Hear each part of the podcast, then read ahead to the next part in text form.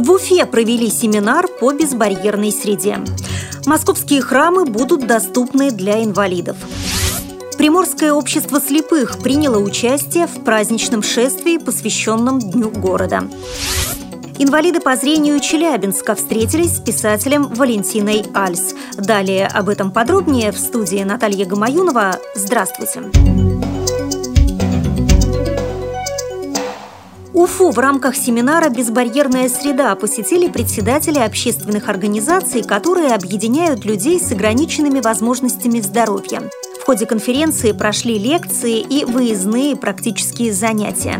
Семинар «Безбарьерная среда» призван подготовить в Башкирии экспертное сообщество по оценке доступности городской инфраструктуры, объектов и услуг для людей с ограниченными возможностями здоровья.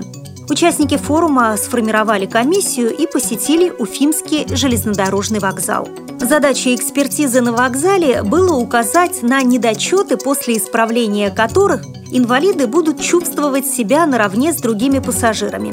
Главным недостатком вокзала, по мнению проверяющих, стало отсутствие поддержки слабовидящих и незрячих людей. Национальный благотворительный фонд поддержки работ по адаптации городской среды для маломобильных групп населения «Город без барьеров» предложил сделать московские храмы доступными для инвалидов. Соответствующий проект фонд представил 10 июля в Центральном доме архитектора в рамках круглого стола по градостроительному проектированию.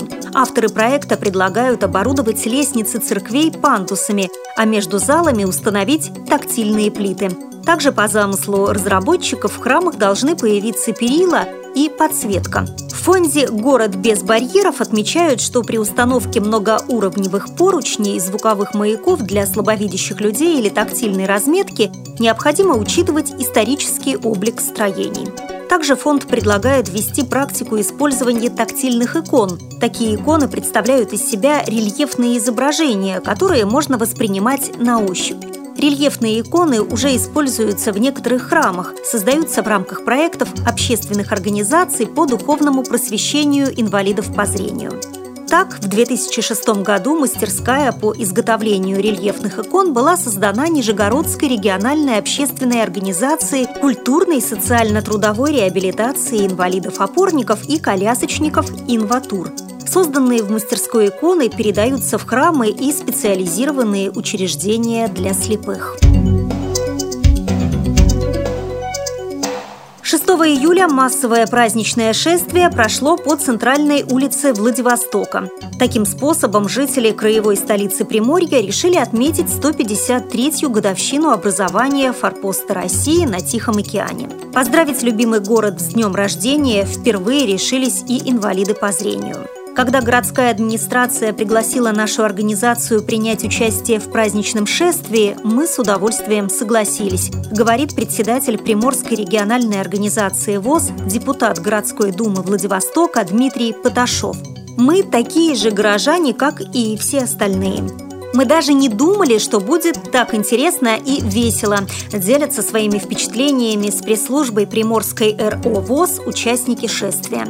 А еще мы никак не ожидали такой дружной поддержки со стороны остальных участников праздника. Мы готовы и дальше участвовать в подобных мероприятиях и от души надеемся на повторные приглашения от администрации города и края. 9 июля на Челябинском предприятии для инвалидов по зрению «Пыликом» прошла встреча с писателем Валентиной Алексеевной Сиволаповой. Прозаик и поэт Валентина Сиволапова пишет под псевдонимом Валентина Альс.